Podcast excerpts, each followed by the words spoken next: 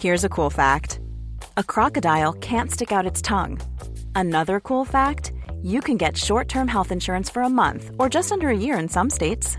United Healthcare short term insurance plans are designed for people who are between jobs, coming off their parents' plan, or turning a side hustle into a full time gig. Underwritten by Golden Rule Insurance Company, they offer flexible, budget friendly coverage with access to a nationwide network of doctors and hospitals. Get more cool facts about United Healthcare short term plans at uh1.com. From the Financial Times, this is Hard Currency. A 3% fall in the yen in barely four hours of trading is making waves in currency markets as the Bank of Japan kept its powder dry and left monetary policy unchanged. Now, what does this tell us about the market's relationship with the BOJ? And while we're at it, what is the market's take on other central banks, notably the Federal Reserve, which on Wednesday was pretty non committal about further rate moves? I'm Roger Blitz, and welcome to Hard Currency, the FT's weekly podcast on the FX market. And this week we have in the studio Derek Halpenny, the European Head of Global Markets Research at Bank of Tokyo Mitsubishi. Derek, the BOJ, damned if they do, damned if they don't, they didn't, down goes dollar yen. That was to be expected?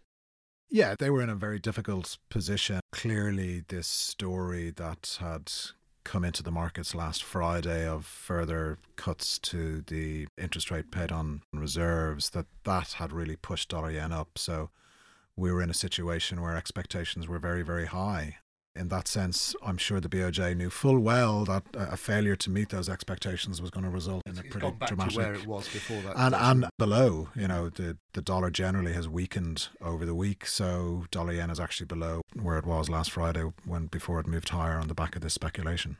So the BOJ in a really difficult place. Is it out of ammunition? They were saying that inflation is getting weaker. Is the market pretty much given the kind of the Roman gladiatorial thumbs down to the central bank. Yeah, like you can't deny that the options that the BOJ has are, are running out. And therefore, I think today's decision is a reflection of perhaps how they have to be more careful in terms of the timing on when to move. And to, uh, Kuroda in the press conference kept emphasizing uh, the need for more time to assess the negative interest rate structure and how it's implemented and how it's kind of feeding through into the macroeconomy. So, my sense is they do genuinely believe there's more that they can do, but obviously, given the extent of what they've implemented so far under Abenomics, you know, th- there's only so much more they can do. And, and to buy more JGBs, for example, that just simply brings forward the, the potential timing of when the constraint on the market is reached. So they need to be very careful in terms of when they decide to go again. There's lots of commentary about whether the BOJ still is in control of the yen at all. I mean, I just wonder whether you feel like, in a way, that the ECB, the European Central Bank, is perhaps no longer fixated about trying to get the euro lower. Are we close to wondering whether the BOJ just simply has to accept that it's just not going to be able to control the yen? Well, you know, first of all, what I would say is that they did have huge influence and huge power in devaluing the yen from extremely overvalued levels after the crisis when we were down at 80 in dollar yen. That so, was then, though, wasn't it? Yeah, yeah and, but the ability of central banks to move currencies when they are misaligned mm. at an extreme level from fundamentals is, I think, still quite good. Now, the problem was that at 120, we'd gone the other way. We were extremely right. overvalued in terms of dollar yen. And therefore, even if we had had action that impressed the markets, it wouldn't have lasted because of dollar yen valuation being so extreme at 120. You know, the history of FX spot moves when you charted versus any kind of long term valuation metric, be it PPP or fundamental equilibrium exchange rate analysis or other metrics, the period in which you're going to have a misalignment of 20 plus percent, you're always going to get a correction. And that's what happened. So, to my question, they can still regain control? Well, put it this way if, say, dollar yen was to fall, I don't know, let's say another 10 big figures, right. and suddenly we're below 100 again, yes. then we're back at some of these metrics would put it at around fair value, perhaps even slightly undervalued in terms of dollar yen. Then the influence, there could be some better traction in BOJ decisions in terms of lifting dollar yen. And just other than that, the other important point here is that Economics 101, the BOJ are printing money and buying truckloads of JGBs, and they're going to continue doing that. Now, I know as of today, you could look at dollar yen and say, oh, it's not working. They should give it up. But that doesn't say that in six months or 12 months or 18 months, it won't work. And it may take quite a while. Yes. But in terms of the deflation mindset that Kuroda wants to get rid of, that could take time because it's been ingrained in households over a 15, 20 year period. It's the long game. It just feels like it, we've been in a very long game with the BOJ in Japan for quite a while. Sure. And while they're concerned, and, and I think, the, you know, the movements, and certainly a 3% move today, today is problematic and it's not mm. far off the type of levels that prompted intervention post the earthquake and tsunami in 2011. So if you get big moves like that on a repeated basis, sure. you know, they could intervene for sure. So you therefore don't see Japan rushing down the fiscal path or the whole helicopter money argument becoming uh, more centre stage as, as the central bank for the moment looks shot of ammunition. Well, I think certainly on fiscal, you know, we're, we're definitely going to get a package, and Prime Minister Abe will be announcing that, and I'm sure the sales tax increase will be delayed from next year. So there will be measures on fiscal policy, and ultimately, what that could mean is that the budget deficit, which is around six percent of GDP mm. and has been pretty much around that level post crisis. You know, it hasn't really moved back up towards zero like in all the other countries. Yes. So when you look at where the fiscal deficit is in terms of remaining at this deep deficit level on an annual basis, and you look at what the BOJ is doing, okay, Kuroda has said, you know, we can't do helicopter money. But, you know, in essence, it's a very, very muddy line between not doing helicopter money and doing it. And again, I go back to that time that I mentioned a moment ago. The longer they keep doing this, at some point, it could result in a shift in thinking in terms of inflation expectations. Yes. And that's when you could potentially see Japanese household behavior beginning to change. And I stress, just because it hasn't happened up until this point in time, doesn't mean it'll never happen. Okay. And I think there's that belief amongst the Japanese authorities that they need to pursue and keep going in order to change inflation expectations to boost nominal GDP. Okay, let's just talk about the Fed. The statement out on Wednesday. What did you make of that? Very non committal.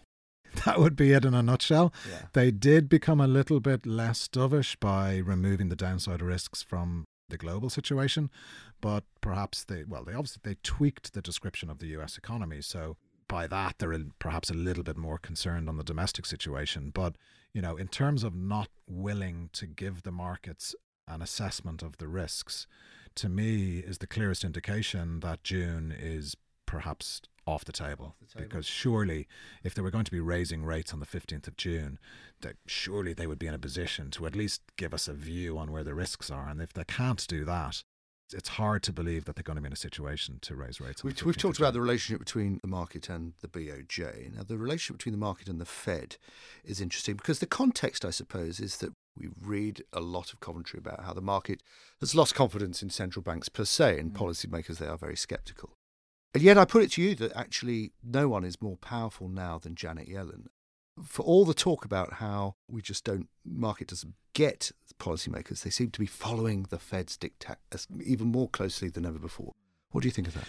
Yeah, I know, you know, we're all familiar with the term the Greenspan put, and then it's became the Bernanke put. And quite clearly, the Yellen put is in play at the moment. And in particular, not through actual policy action, but through verbal communication, which to me makes the point you've just made, which, you know, Yellen definitely and the Fed definitely have the biggest amount of power still. And from the point on the 10th of February, when they didn't explicitly move the markets towards a March rate increase, then the press conference explaining why they didn't in March, and then the speech in New York on the 29th of March, those three events, just the power of communication was enough to change dramatically market sentiment and bring back risk appetite and restore investor confidence globally.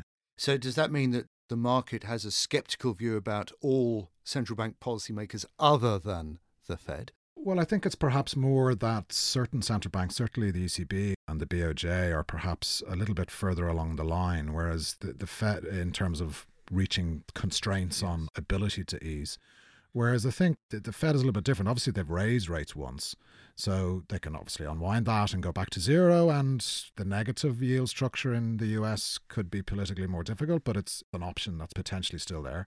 But perhaps more importantly, the size of the capital markets means that for the US, in terms of going back to quantitative easing, the perception amongst investors is that there's certainly more capacity there than, say, there is for the ECB or certainly for the BOJ. So it's that symmetrical view of terms of what the Fed can do makes what they say more important in terms of shaping policy expectations going yes. forward. And it also heightens the issue of rate divergence, uh, presumably.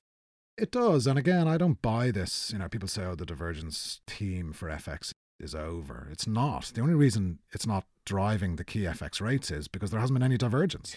Yeah. And you know, I think uh, Yellen, we come back to her on that because I think she's managing expectations very cautiously, which means that if you look at the rate spread between Europe and the United States, it's been up and down a bit, but it's relatively flat through this year.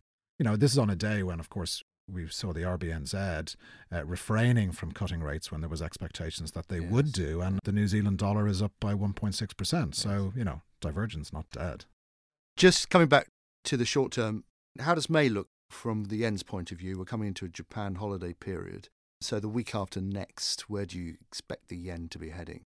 You know, I think obviously momentum short term in FX is very important. And the, the fact that the BOJ have refrained from taking easing action and the next likely period for doing something would be July. Momentum would be certainly with the idea that dollar yen could go lower. So 105, perhaps slightly below that, could be a near term realistic target. Crucially, though, you know, I mentioned the US in terms of the slight increased concerns about the domestic economy. And again, as is always the case, the, the payrolls report at the beginning of May would be very important because if that's another stellar report, then suddenly the idea of them not going in June is in some doubt. And that can help restore some stability for the dollar, which would obviously help dollar yen as well. Indeed. My thanks to Derek Halpenny at Bank of Tokyo Mitsubishi. Please join us again for Hard Currency next week. And as Derek alludes, that's going to contain some uh, pretty heavy data to come out of that period. Meanwhile, do keep up to date with all the Forex news and analysis on ft.com forward slash markets. From Hard Currency, it's goodbye. If you enjoyed listening to this podcast, you might like to try our FT News podcasts, which focus on one of the main issues of the day and bring you the insights and expertise of our global network of journalists, as well as outside contributors.